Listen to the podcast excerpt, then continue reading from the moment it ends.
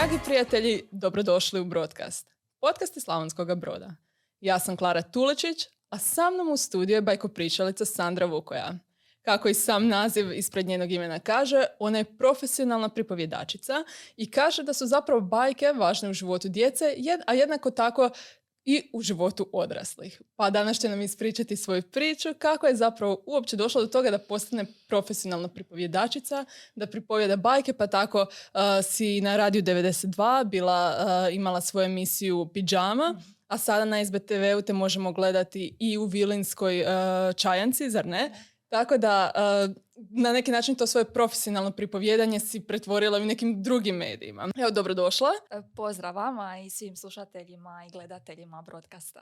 E, hvala ti puno. Pa ajmo vidjeti prvo, e, kada govorimo o storytellingu, zapravo pripovjedanju, ono što sam shvatila je da postoji dosta vrsta storytellinga i kojim se ti baviš i zašto se zapravo baviš time?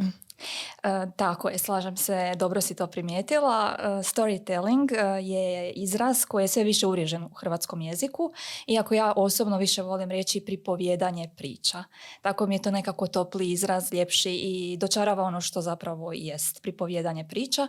Međutim, kada nekome kažem pripovjedam priče, nemam onaj povratnu informaciju koju dobijam kad kažem storytelling. Onda svi dobiju taj klik, aha, storytelling, da razumijemo što radiš. Znači, sam naziv kaže storytelling, priča, e, govorenje, e, što znači e, to je vještina pričanja priča. Postoje razne vrste storytellinga zato što se storytelling kao metoda može primijeniti u raznim zanimanjima. tako da postoje ljudi koji recimo rade biznis priče, stvaraju priče oko određenog brenda, primjenjuju priče u turizmu, turistički vodiči, učiteljice u razredu pripovjedaju. Dakle, kao metoda se to e, može e, primjenjivati i on, to je ono što ja poučavam polaznike na svojim radionicama, ali isto tako postoje oni ljudi, e, nema nas puno, ali koji to radimo profesionalno, znači 24-7, što znači da mi živimo od pripovjedanja bajki i priča, što znači da puno putujemo, uh, gdje god nas pozovu i to je za nas poziv. Uh, putujemo, pripovjedamo u školama, vrtićima, odraslima, na festivalima uh, i evo i učimo druge kako da pričaju priče. Kako si ti uopće došla do toga da postaneš pripovjedačica? Moja priča počinje Znate, jedan motivacijski govornik kaže jedna rečenica, jedna riječ, jedna knjiga vama može promijeniti život.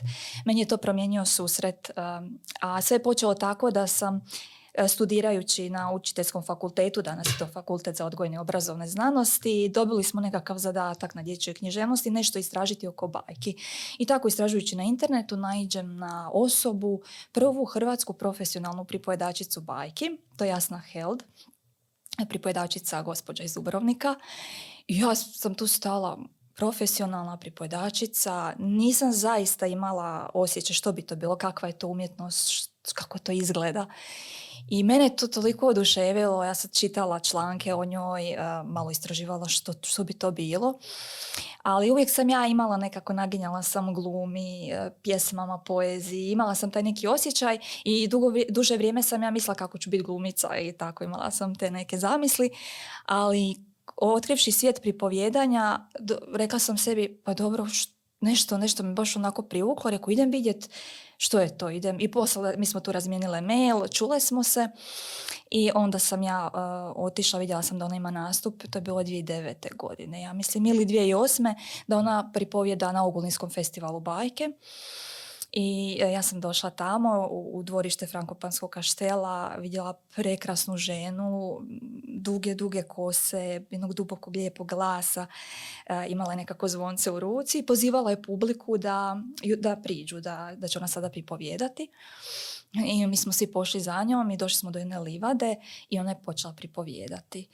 Mene je fasciniralo Znači, to je bio jedan trenutak kad sam ja, e, kao da sam se vratila nečem čemu sam pripadala i nečemu što je pripadalo meni, i nisam ni znala da tome pripadam.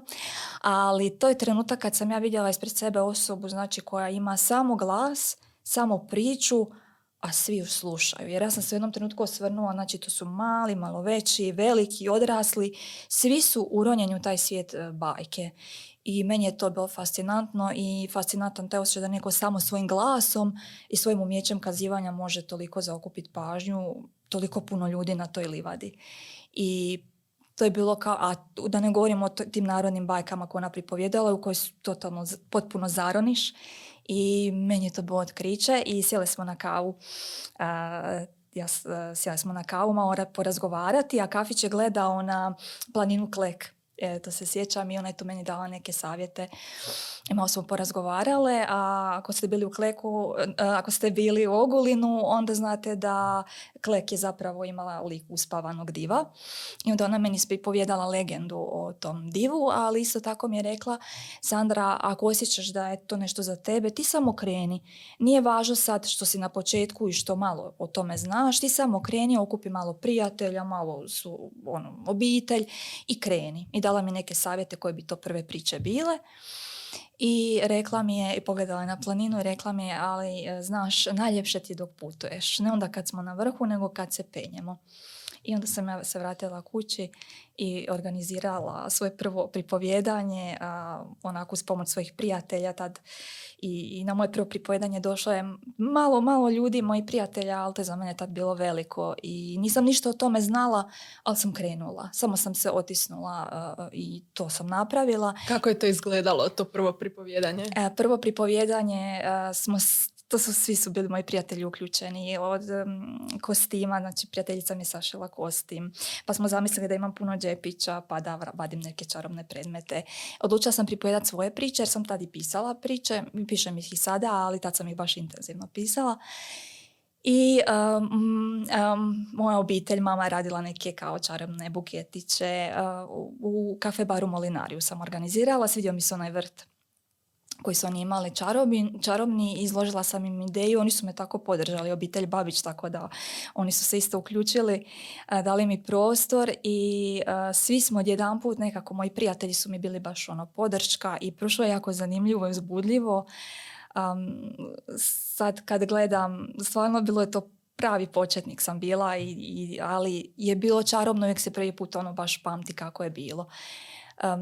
I, I onda mi se taj susret zapravo meni bio kao jedan odškrinula su se vrata, ja sam zapravo zakoračila u taj svijet pripovjedanja i ja sam, kad sam koraknula u taj svijet pripovjedača, počela sam otkrivati druge pripovjedače, svjetske pripovjedače, educirati se, pa sam polazila radionice o pripovjedanju, početni seminar, pa onda napredni, pa sam e, isto tako polazila edukaciju za pisanje terapeutskih priča kod australske pripovjedačice Susan Perov, pa sam e, se educirala sve što ima veze s javnim nastupom, uh, znači prezentacijske vještine i tako ideš korak po korak, ali cijeli sve to zapravo vodilo do, to, do e, toga da e, učiš i da paralelno to radiš, rasteš i susrećeš ljude, svoje pomagače i prijatelje i one ljude koji se isto to vole, dijele tu strast sa pričama i onda je došlo do udruge Vilen Put na poticaj svoje sestre ona je bila očarana jer smo prijateljica i ja gostovale u jednoj osnovnoj školi tu u Brodu i samo znači, nas dvije i dvjesto djece je bilo. I moja sestra je prisustvovala tada tom nastupu i ona je rekla, cure, vi morate nešto napraviti, pa ovo je fantastično, oni vas tako slušaju, a samo ono, nemate ništa, imate glas i priču. I onda smo tako osnovali udrugu Put, znači od 2014. do 2020. imali smo udrugu Put i jedan od projekata na koji sam ponosnija je festival pripovjetanja koji smo organizirala u Slavonskom brodu. Mhm. Prije nego što nam kažeš nešto o festivalu pripovjedanja, djeluje li to zastrašujuće pred 200 djece pripovjedati? U početku svakako da. Djeca su jako iskrena i djeca, njih ne možete e, prevariti i njih ne možete... Oni, oni su kritičari i oni će vama odmah reći jeste dobri ili niste i e, ne možete im doći s nečim što, u što vi ne vjerujete. A ako vi vjerujete u priču, onda i oni povjeruju u priču.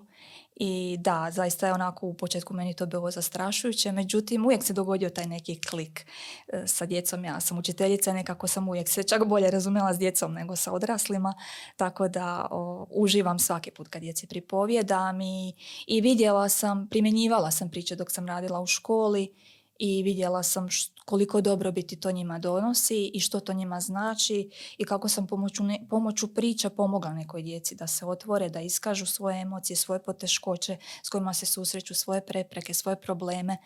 I mislim da su priče most koje povezuju ljude i kako si prepoznala e, to da, da se otvaraju? Jesi to slučajno došla do tog otkrića ili kao je sada ću ih pokušati? Mm, ništa nisam, ništa nisam planirala, sad ću ja eksperimentirati, ništa tako, nego jednostavno primjenjujući priče u razredu počela sam, to je bila neka moja strast i onda bi ja tako, e, ne znam, kad bi bio sad razrednika, e, ja bih rekla ajmo pričati priče, ispričat ću vam priču i onda bih ja tako ispričala priču i dogodilo se to da su moje kolege e, primijetili da ja to radim, pa bi me zamolili ako smo na izletu, ajde ispričaj priču, pa onda neki događaj, ajde dođi kod mene pa ispričaj priču. Tako sam ja u školi pričala. I onda sam ja primijetila kad bih bila dežurna u školi da meni djeca prilaze iz drugih odjela, kao da sam im prijateljica.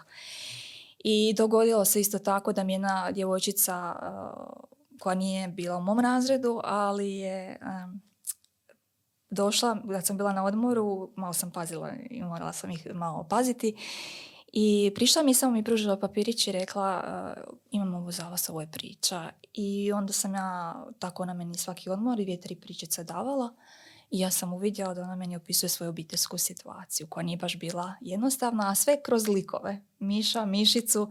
I onda sam primijetila, wow, pa to je tako važno.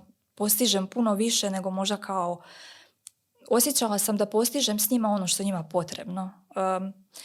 kada bih došla na zamjenu raditi i sad moram im govoriti neke činjenice, datume, radila sam jednom, došla sam na zamjenu i otvorila onaj udžbenik e, prirode i društva i djevojčica se javila da mi odgovara kao ja ja sam naučila, ja otvorila knjigu, ajde možeš ja ona sve napamet naučila, ja onako sva ja joj kako si to uspjela, još ono neki, neki pojmovi koji još nisu za njih.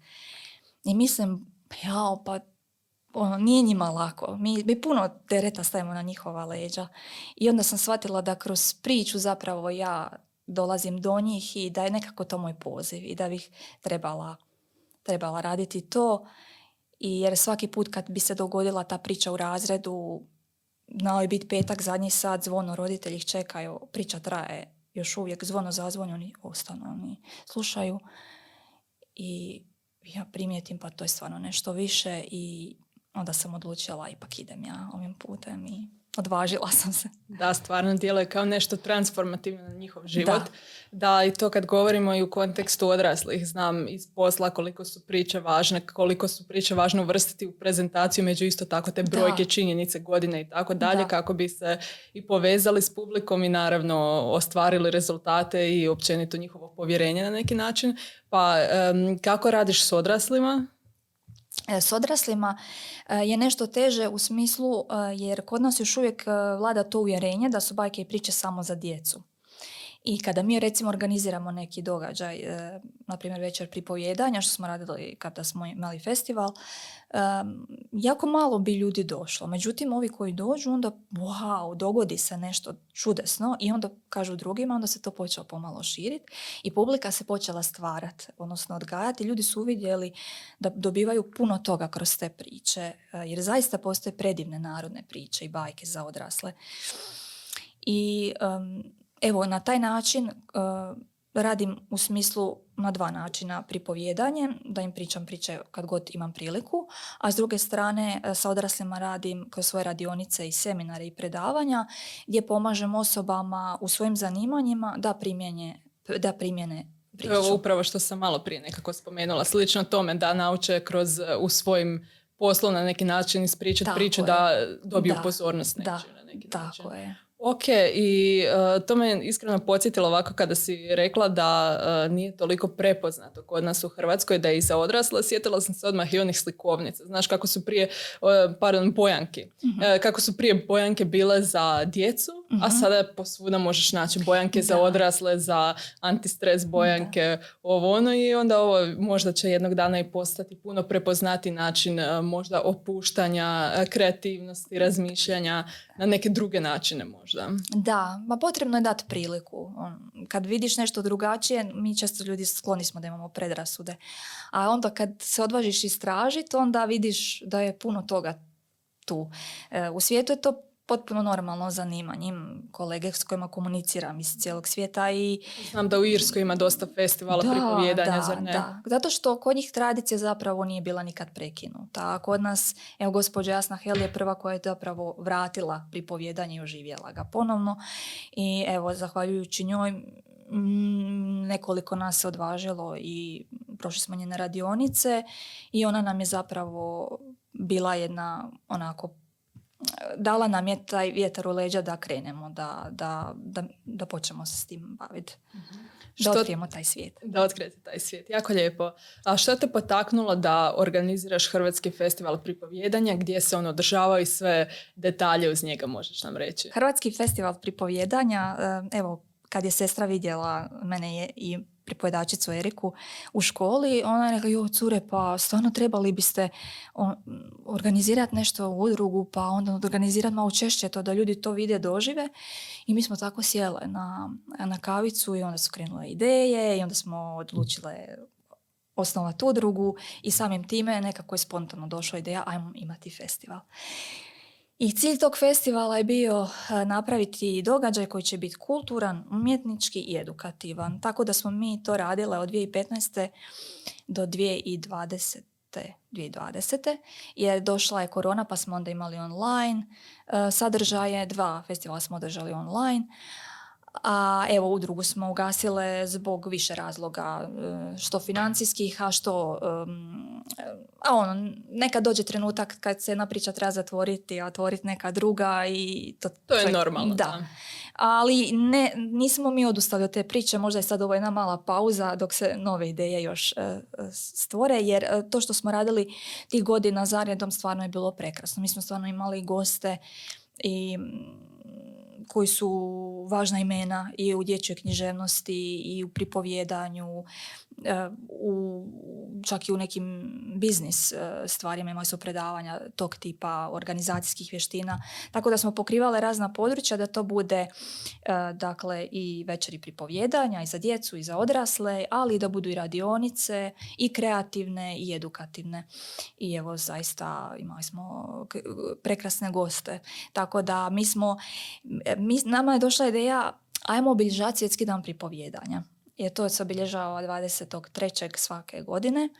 I mi kad smo to počeli raditi, to je rijetko ko radio. Nije, nije tada storytelling zaživio toliko. I nama je bio cilj slaviti taj, festival, ta, taj dan. Taj dan. I oko toga smo mi zavrtile priču.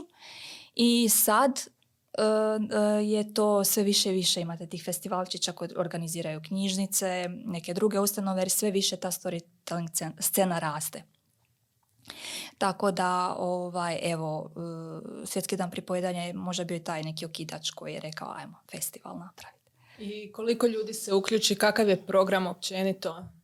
E, da, željeli smo da bude u Slavonskom brodu, jer željeli smo da taj kulturni događaj, evo, da ne bude uvijek sve u Zagrebu i tako je kolegice iz Zagreba, onda smo razmišljali, ajmo mi to napraviti u Slavonskom brodu.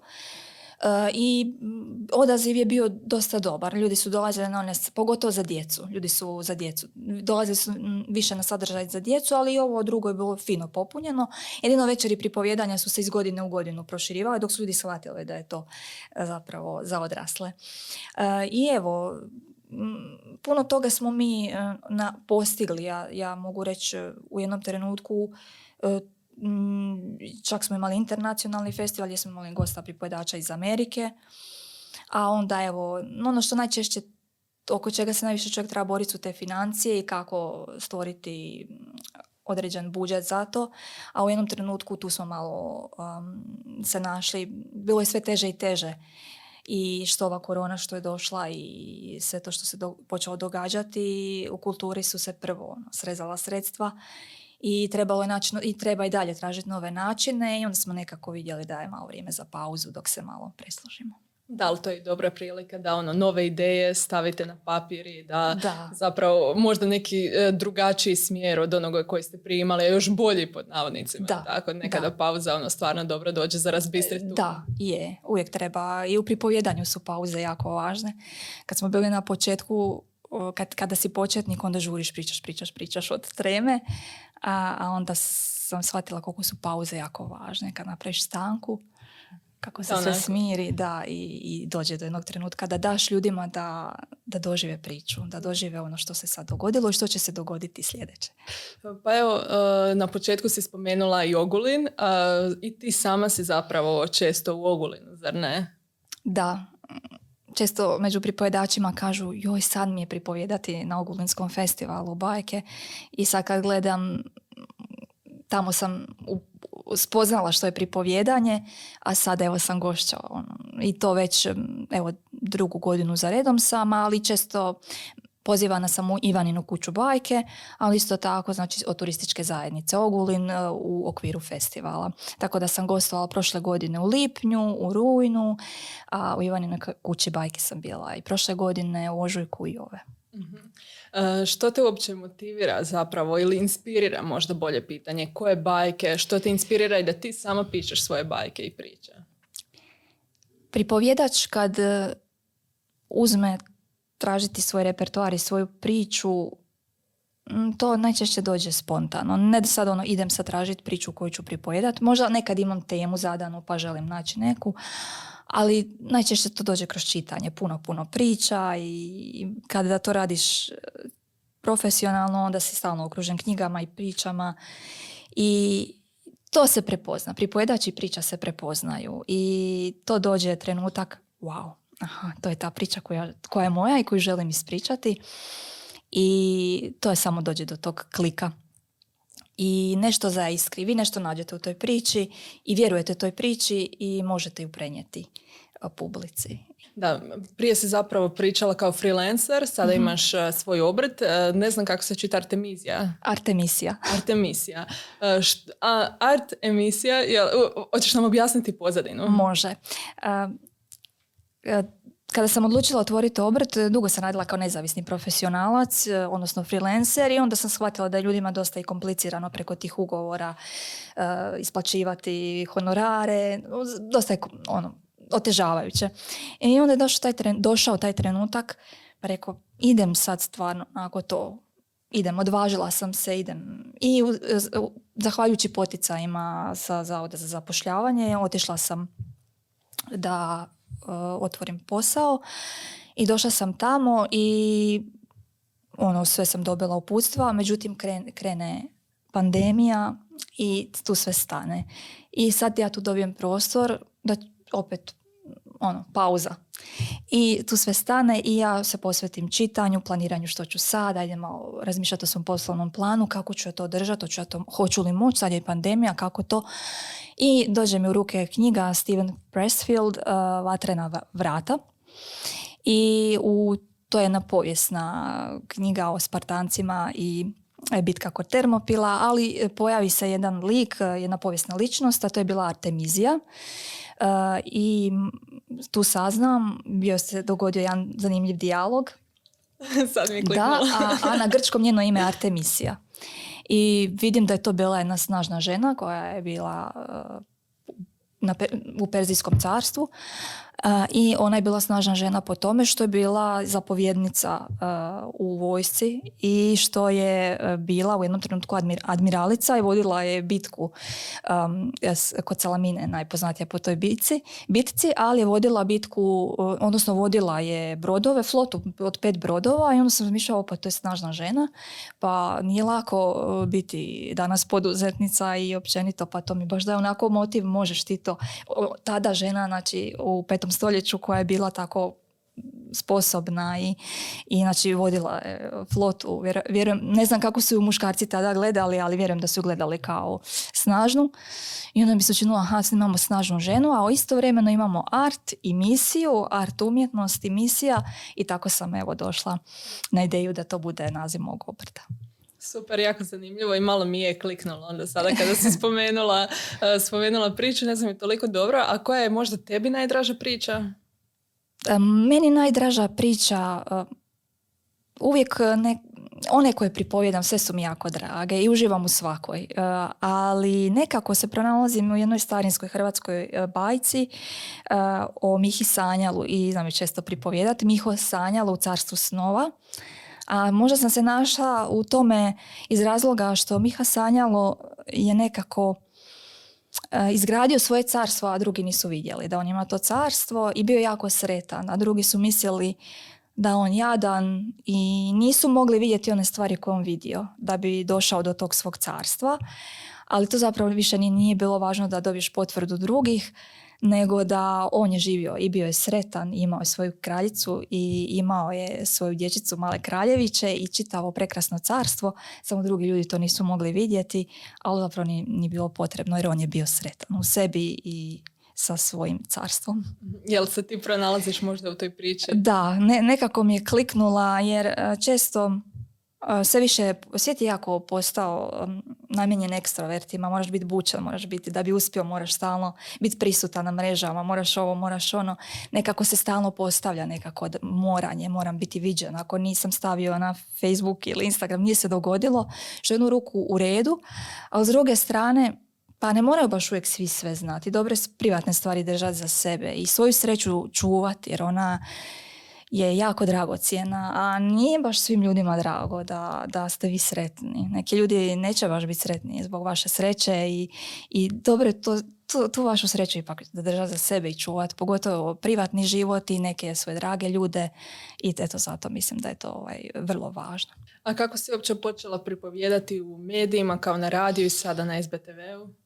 Da, e, to se evo dogodilo, dobila sam poziv od Radija 92 kako su se tek osnivali više godine, ni ne, pa, ne mogu sad 2014. Da, da, da. E, evo, Irena Vukas me pozvala i pitala želim li pričat priča na radiju i rekao sam može, zašto ne. Tako da sam ja volontirala na radiju pet godina i imala sam emisiju Nedeljom pidžama i ono, u jednom trenutku sam shvatila da više ne mogu volontirati, morala sam, ono, kad je došla ta korona, morala sam se posložiti i morala sam malo stati, isto pauza s tom pričom.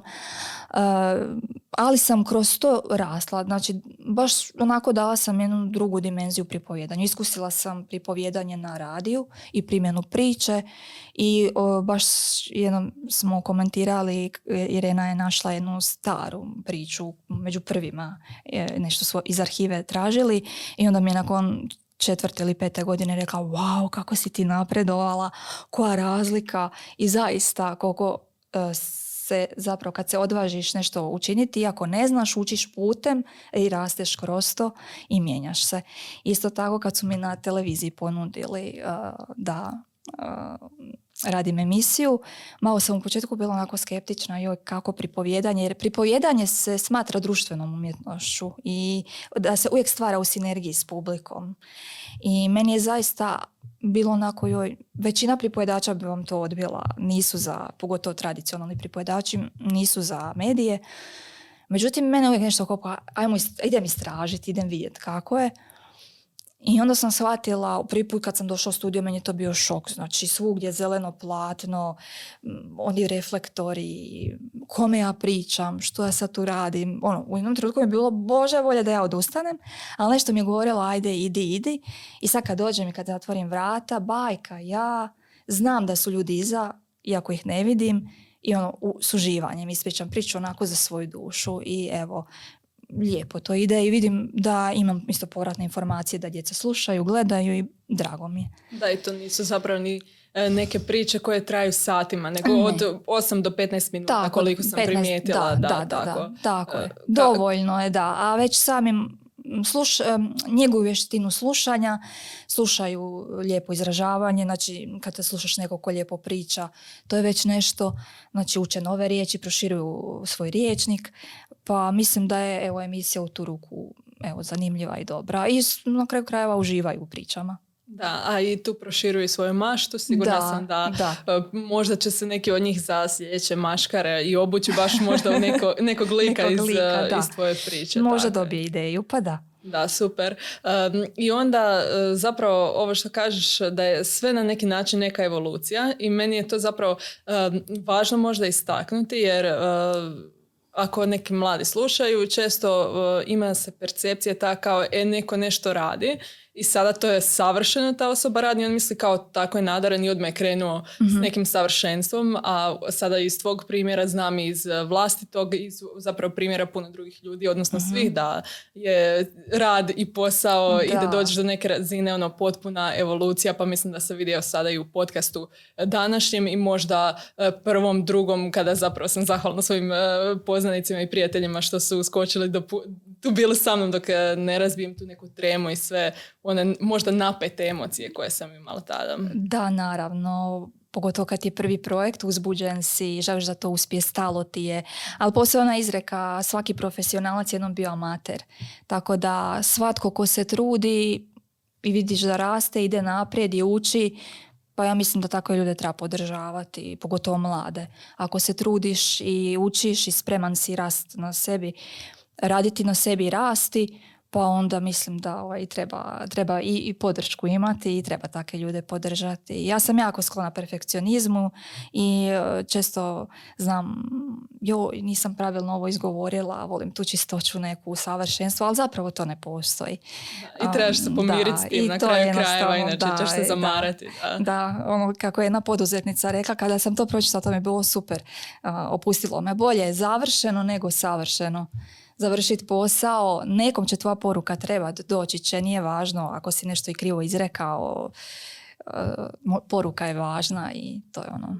A i sama si radila na sebi, kažeš, i kroz svoje prezentacijske vještine, javni govor pa i tako dalje. Da, i mislim da treba uvijek raditi na sebi. Evo, meni je bilo zanimljivo, sad nedavno sam bila na jednom događaju i uh, gdje su radili smo neki, u suradnji s jednom ustanovom i trebali su političari pročitati dječje priče koje su dobile nagradu. I bilo mi je vrlo zanimljivo promatrati koliko su se političari uplašili čitati dječje priče. Dolazi jedan po jedan i sjeda sad kraj mene. ja sam bila, vodila sam tu radionicu pisanja ja reku, pa zašto se ti ljudi boje? Pa oni stalno javno istupaju, ne bi to njima trebalo biti problem. Međutim, mi smo svi u onom svom zapravo dobri, ali čim trebamo nešto drugčije napraviti, pročitati dječju priču, ono, trema, nije, baš vidiš, da, čovjek ima ako želiš emocije da, nekakve da, prenijeti. Da, i zapravo sva, ja mislim da javni nastup treba biti zastupljen zaista u svim i djeci od osnovne škole, da kako da se lijepo izražavaju, da lijepo govore da se ponašaju lijepo, um, da mislim da bi to trebalo biti nekako dio kulture. Ne, ne, kao što učimo čitat, pisat, računat e, i sve ono drugo, tako mislim da bismo trebali uh, učiti javno govoriti, javno nastupati. Mislim da javni nastup svugdje prisutan i puno toga je javni nastup e, i razgovor e, u kafiću i za posao, i za ako ćemo službeno. Da, da, da. Super. E, napisala si nedavno i svoj vodič za storytelling, možda se ne zove točno tako, ali jako ga se dobro sjećam. Pa tu si sažala zapravo svoje godine iskustva u njega i mhm. što prenosiš zapravo onima koje, koji ga konzumiraju, da tako kažem. Pa zamislila sam da storytelling vodič bude eh, evo jedna polazna mala točkica koja će pomoći ljudima da se upoznaju sa osnovama, osnovama tehnike pripovjedanja. Znači netko ko nije baš imao čuo je za storytelling, ali ne zna što bi to zapravo bilo, da evo kroz taj moj mali priručnik koji sam ja napravila uh, dobije uh, znači sve onako ukratko što bi to bilo. Tako da ima video priču, teorijski dio zašto su priče važne, kako to djeluje na mozak, se više se znanstveno istražuje, što pokreću nama. Uh, I onda ima jedan drugi dio su vježbe i zadaci gdje zapravo vodim ih korak po korak kako da nauče ispričati svoju prvu priču. I uz to ako se odrade kako treba, mogu odraditi online konzultaciju sa mnom kroz taj vodič, tako da evo, mislim da evo za početnika je ako ono jedna lijepa polazna točkica da se upozna sa storytellingom. Jel imaš možda neke povratne informacije, ali to traje malo duže, pa još Treba još malo duže, da, evo sad nekoliko ljudi je uzelo, kupilo je priručnik i sad su rekli da polako žele raditi na tome i da će mi se javiti pa ćemo vidjeti ovaj, kako će ići. Mislim da, da, evo, već dvoje ljudi mi je reklo kao već vidim super, ono, da, da će se dobro, da će mu dobro doći. Vodim korak po korak, ono, sve, zašto, zašto kad, što te privuklo storytellingu, malo da je da promisle o sebi, znači što te privuklo storytellingu, koja je namjera, što želiš postići pripovjedanjem. Ono, kad si staviš te ciljeve neke, da znaš što želiš, onda već uh, možeš i ostvariti taj cilj.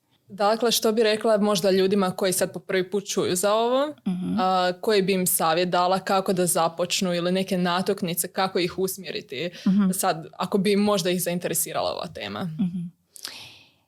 Moj savjet iz mog osobnog iskustva, ja sam bila vrlo tiha i mirna osoba i povučena i rijetko sam pričala. Meni javiti se na satu bilo je trauma. Znači, reći nešto usmeno, odgovarati, ja sam se tresla.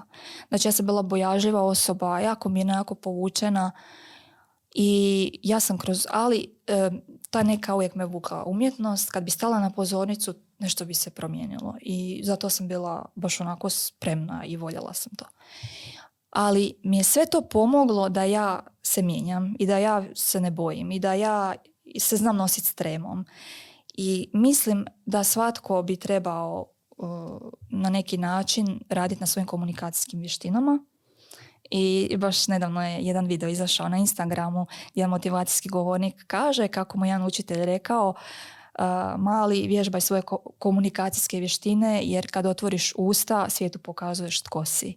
I to mi je tako zazvonjelo koliko je taj govor lijep kad neko lijepo zna se izražavati, kako ga je lijepo slušati.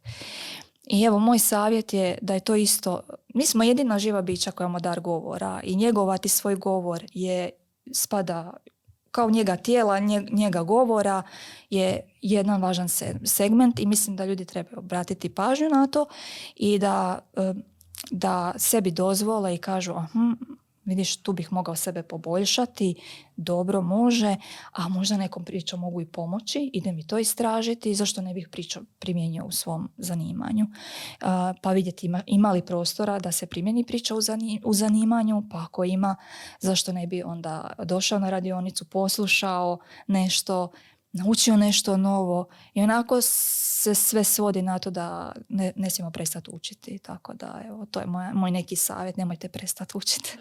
Apsolutno se slažem i možda evo sada mogu i dati svoj jako nedavni primjer, a to je da sam prepoznala da zapravo, sad će svi to skužiti, ali da ne znam disati zapravo dok pričam. mm I čim malo više pričam, to sam na mhm. broadcastu primijetila, napinje mi se vrat, cijelo tijelo mi se uzdiže i tako dalje mhm. i odlučila sam baš da ću to promijeniti mhm. kroz vježbe disanja. I naravno na YouTube sam tražila sadržaj koji će mi pomoći, tako da evo to što kažeš apsolutno nije samo e, da sada daješ e, savjet kao onaj puki savjet pod navodnicima, nego da stvarno može biti e, primjenjivo u životima ljudi. Evo nadam se da će neko prepoznati o kojoj vrijednosti zapravo govoriš. Evo, to je istina i kad malo sebe gledaš koliko učiš. Evo, tako da ćeš ti sigurno vidjeti razliku. Prvi broadcast i stoti koliko ćeš ovaj, isto napraviti napredovati kroz sve ovo.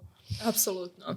E, spomenula si, e, to jest e, sudjelovala si i u kazališnim predstavama. Jesam, jesam. Pa je li ti to drugčije iskustvo od ovoga pripovjedanja? Je, drugačije iskustvo. Glumila sam u klasičnoj gimnaziji, išla sam, pohađala sam klasičnu gimnaziju i čet, sve četiri godine sam glumila u dramskoj družini. I radili smo prekrasne predstave, klasike i komedije, sva što smo radili, i skečeve i puno toga lijepoga smo radili i malo pomalo ono, rasla sam isto kroz glumu. A onda sam nastavila u satiričkom kazalištu mladih sam radila na nekoliko predstava i da, e, drugačije je. E, razlika je u, u tome što je gluma e, svijet za sebe u smislu upale se reflektori i glumci kreiraju sadržaj najčešće. Najčešće kreiraju sadržaj međusobnom. Kreira se radnja između jedan s drugim. Imamo radnju nekakvu i nešto. Zanimljivo se događa, ali na pozornici. dakle, najčešće takva predstava. A, a u pripovjedanju nama smetraju reflektori, ne volimo reflektore, želimo vidjeti ljude i želimo se obratiti svakome, pogledati u oči, vidjeti reakciju i onda se prema tome stvaramo stvaramo tu sinergiju, stvara se priča i mislim da je to ovaj, pripovjedač. Tako da meni, ja sam dugo glumila u kazalištu, to je posebna umjetnost, i, to, I onda sam prestala i dugo nisam bila u kazalištu. Sad ne znam kako bi, kad bi se vratila, da li bi, ne znam kako bih se snašla, ali znam da sam jedno prestala sam glumit i držala sam TEDx govor uh, 2017. u, tu Slavonskim, Slavonskom brodu i odjedan put opet reflektori, ne vidim ljude, bilo mi je čudno, sad ne mogu, želim ih pogledati u oči da vidim reakcije, da, jer sam isto pripovedala priču i bilo mi je jako neobično i onda sam shvatila koliko ta priča povezuje ljude i stvara taj most. To što kažeš um, kako se povezuješ s publikom, vidjeli smo ne samo kod tebe nego i kod brojnih drugih ljudi, zapravo kod svih koliko je zapreka korona stvorila. Pa pretpostavljam da si sigurno imala prilike preko Zuma i drugih online alata zapravo pričati priče možda. E, da, e, da, to nekako me pogurala me. E, Covid me pogurao isto da, da napokon krenem u digitalizaciju svog posla. Tako da sam se aktivirala puno više na Instagramu i na Facebooku i da držala sam, najčešće volim snimiti priču jer tako mi je nekako lakše, tako da imam kameru i sve. I da, e, odlučila sam sada jedno tjedno snimati kratke motivacijske priče za odrasle, tako da možete zapratiti moj YouTube, kanal, Artemisiju, da.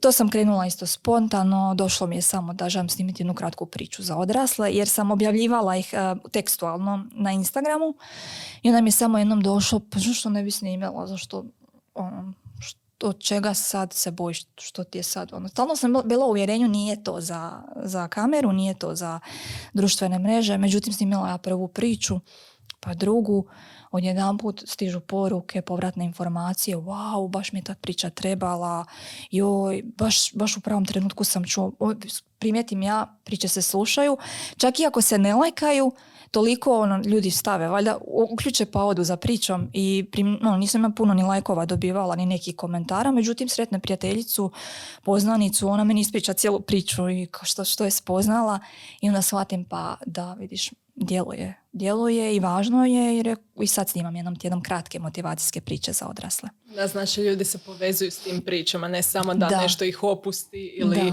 inspirira, nego baš imaju neke poveznice da. s sobom da. Um, kakve su reakcije onda između, evo recimo, djece i odraslih? Djeca su vjerojatno uzbuđena možda, energična kada čuju priču ili? Djeca uđu u taj svijet, to je njihov svijet. Oni ništa ne propituju. Um, oni vjeruju u bajkama, bajkama, njima je čarolija prirodna, ne odvajaju čaroliju od stvarnog svijeta. Dok odraslima treba nešto malo više vremena da uđu u čaroliju, tako da je dobro uh, malo odgoditi tu čaroliju dok se odrasli opuste i prihvate svijet bajki kao istinu. znači tu si trebala istraživati, prilagođavati svoje priče i skuđiti zapravo upravo onu povratnu reakciju što kažeš. Da, kada sam zakoračila u svijet narodnih bajki i priča, zakoračila sam, ono, koraknula sam u svijet simbolike, puno simbolike i jezik metafore. I vidjela sam koliko je istina u tim pričama. I onda odrasli to prepoznaju. Kad daju priliku bajkama, e, onda prepoznaju i znaju često puta reći, ali to je stvarno istina. Jer zapravo je bajka zrcalo života. I život je inspirirao bajke, pa onda mi se čini da je bajka taj jedan svijet istine, ali i Buda je poučavao pričama, Isus je poučavao pričama, zato što su shvatili da je priča ta jedna najbolji most do ljudi. I, i zato su ti svjetovi fantastični. Istina, biti su istina. Da, I kada pogledam one bajke e, koje se sjećamo iz najranijih dana pod navodnicima, nisu to savršene savršena bića bez ikakvog konflikta, bez ičeg što bi možda pomislili kao da zaštitimo djecu pod mhm. navodnicima, da sve bude savršeno, da nema e, zapreka u životu i tako dalje. Pokaže se zapravo da ima puno toliko e, zapreka i e, stvari, odnosno izazova koje moramo preći, da tako kažem, da bi mogli nastaviti. Da, Joseph Campbell, istraživač i veliki učenjak, otkrio je da u bajkama, proučavao je bajke i otkrio je obrazac junako putovanje i u, u bajkama i zapravo djeca se osnažuju i odrasli kroz to junako putovanje. Radi se o tome da je junako putovanje sastoji se od nekoliko etapa, a ja ću sažeti sad te etape. Dakle, uvijek krećemo uh, junak, to može biti bilo tko, osoba, u svom životu, to smo mi. Mi se nalazimo u zoni ugode, lijepo nam je kod kuće, međutim nešto se dogodi ili junak nešto potaknut sam ili mu se nešto dogodi, želi otići na putovanje i kreće na putovanje. Na tom putovanju događaju mu se neke prepreke i neke testove koje treba riješiti, ali isto tako dolazi do pomagača ili do nekog mentora, to može biti neki čarobnjak koji mu daje nešto i on treba izvršiti određen zadatak. Najčešće u bajkama to su tri prepreke ili tri zadatka i onda on to uspjeva pomoću svojih pomagača, ali isto tako susreće se i sa lošim ljudima, lošim bićima, eh, nekim lošim pojavama i on to sve zapravo svojom upornošću junak ide junak ide, on je hrabar, on se boji, ali je hrabar. Znači, e, hrabrost nije odsustvo straha. Strah postoje, ali junak ide naprijed, ide, ide. I onda dolazi, znači rješava taj zadatak i on se vraća kući, ali promjenjen. Dolazi do transformacije. I to je zapravo onako putovanje i to se zapravo događa u životu. Svaki put kad mi odemo, negdje, ne mora to biti konkretno putovanje, ali ako nam se dogodi nešto nešto što promijeni naš život, nešto da li neka dijagnoza, da li neka osoba, neki izazov, neki problem, mi zapravo kroz to, tu prepreku učimo, rastemo. Često puta zna doći pomagač koji nam pomogne da riješimo, ali mi se promijenimo, nas iskustva mijenjaju. Tako da bajke osnažuju djecu jer im pokazuju da postoje loše stvari, ali isto pokazuju da postoje da svojom upornošću možeš pobijediti te loše stvari, a i da postoje pomagači koji ti dolaze i koji će ti pomoći, da nisi sam. E, pa evo za kraj možeš nam e, možda predvidjeti kakva će biti e, budućnost pripovjedanja u Hrvatskoj ili u svijetu općenito. Misliš li možda da će se ljudi više povezati s tim? Hoće. Ljudi će uvidjeti važnost pripovedanja i uviđaju. Storytelling scena sve više raste i mislim da ljudi sve više uviđaju koliko je lijepo i dobro i, i važno primijeniti priče u svom radu. A što se tiče profesionalnih pripovedača, mislim da će tu biti onih mm, ljudi koji su koji, kojima je to dar. Znači ne možeš to raditi ako nemaš dar za to. I osjećaj i to, mnogi ljudi misle ah to je tako lako, ona putuje, priča priče, to bih mogao i, mogao i ja, što ne, ali u biti kada ti to radiš 8 sati, odnosno zapravo 8 sati, jel, kao, ali ja to radim, znači, cijeli, moj dan je radni dan, ono, stalno to radim, stalno, moj posao je stalno u glavi i onda tu je puno toga na, na što ti trebaš da bi bio profesionalni pripovjedač. I nije to samo učenje bajki i priča i publika, tu je i i prodaja i sklapanje poslova i oni dijelovi koje možda baš i ne voliš, a moraš raditi. Tako da puno je toga što profesionalan pripojedač treba biti. A mislim da će se onda baš ono, ljudi neće nas biti puno i doći će nove generacije, ja ću ostariti i znam da će iza mene doći neki još veći pripovjedač i, i idemo, ali važno je da ako osjetiš da je to tvoj dar i da, da želiš to raditi, onda da kreneš u to. Ja mislim da će nas biti uvijek. Rijetki su pripovjedači, ja mislim. No, no, pripovjedač je osoba koja koja je tu za ljude i moraš uh, biti, ono, vidjeti koje su tvoje vrijednosti i biti primjer svega onoga što, što želiš s tim zanimanjem promovirati, što želiš donijeti ljudima, koju poruku i to moraš biti. I, i stalno rasti, stalno učit. Tako da, evo, vjerujem da, ovaj, da je to, evo, tako naša scena. Da će biti talenata onako nekih Super, radujem se svemu tome i u potpunosti zapravo razumijem koliko kažeš da to nije tako lako, da, eh, da je zapravo kompleksno jer samo da ja trebam sada ovo pročitati kao nekakvu priču eh, ili tako nešto sigurno bi ispalo katastrofa. U to uopće ne sumnjam i onda još eh, mogu i zamisliti po prezentacijama, znam koliko je potrebno vježbanja da mhm. preneseš te emocije, da. se smiriš, da kažeš točno pauzu kad želiš ono nešto naglasiti, recimo to tako i to. Da. Super, svaka ti čast. Radujem se slušanju daljnjih priča na YouTube-u, um, ali imaš i na svom zapravo Instagram profilu isto, da, isto priče, tako da... Pozivamo vas da me zapratite. Da, u opisu će biti sve stavljeno. Da, zapratite moj profil, Facebook, javite mi se ako želite da dođem u vašu školu, ustanovu, želite organizirati, oplemeniti neki događaj pripovjedanjem, tu sam, možete mi se javiti. Odlično. Evo, hvala ti puno, Sandra, na dolasku. Hvala vama na pozivu. Evo, zaista sam uživala u razgovoru. Jako nam je drago i naravno hvala i vama, dragi prijatelji. Vidimo se, čujemo se sljedeći utorak. Bog!